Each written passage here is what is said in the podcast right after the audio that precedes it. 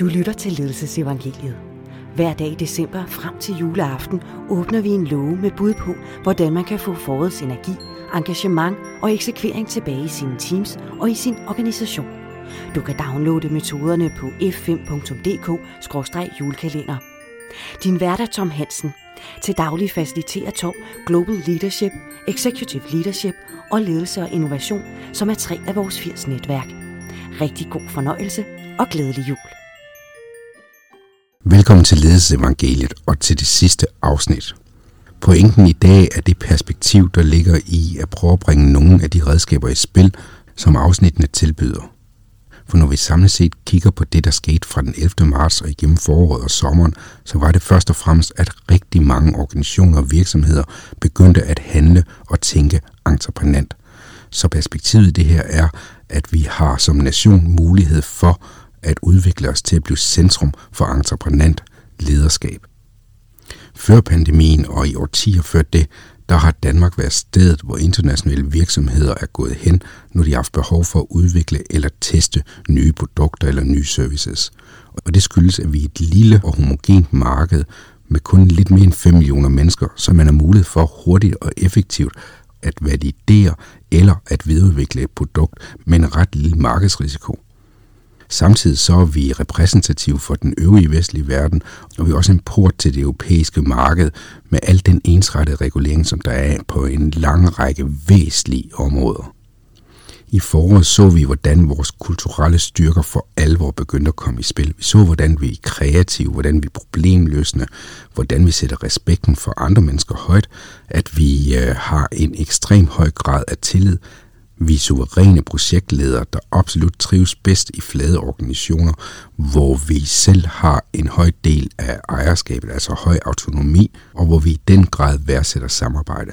Vi har altså en række unikke fordele, som verden i stigende grad efterspørger.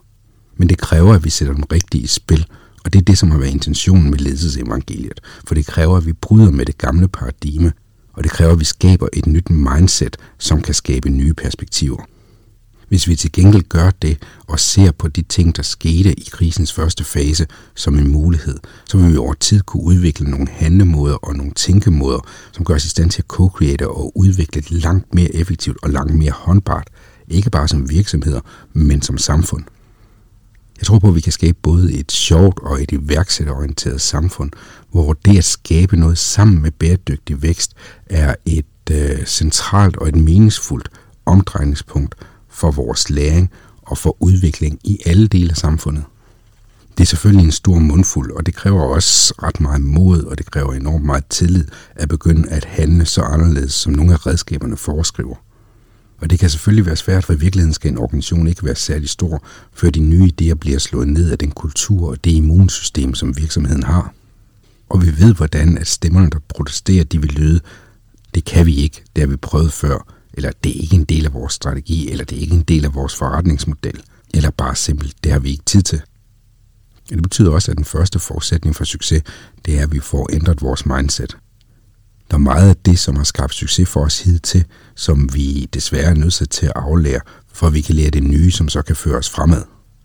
Alene bare det at flytte sig fra, at ens job består i at levere de rigtige svar, til at stille de rigtige spørgsmål, uden at forfængelighed og magtbaser, frygt og fordomme bliver de faktorer, der nedbryder mulighederne. Og det er blandt andet også baggrunden for, at så mange af episoderne har drejet sig om det personlige lederskab. For det er en dyb personlig rejse, der kræver en forståelse af, at vi alle sammen skal lære noget nyt, at vi er i samme båd, og i virkeligheden at vi alle sammen hinandens mentorer, for der er ingen af os, der har svaret.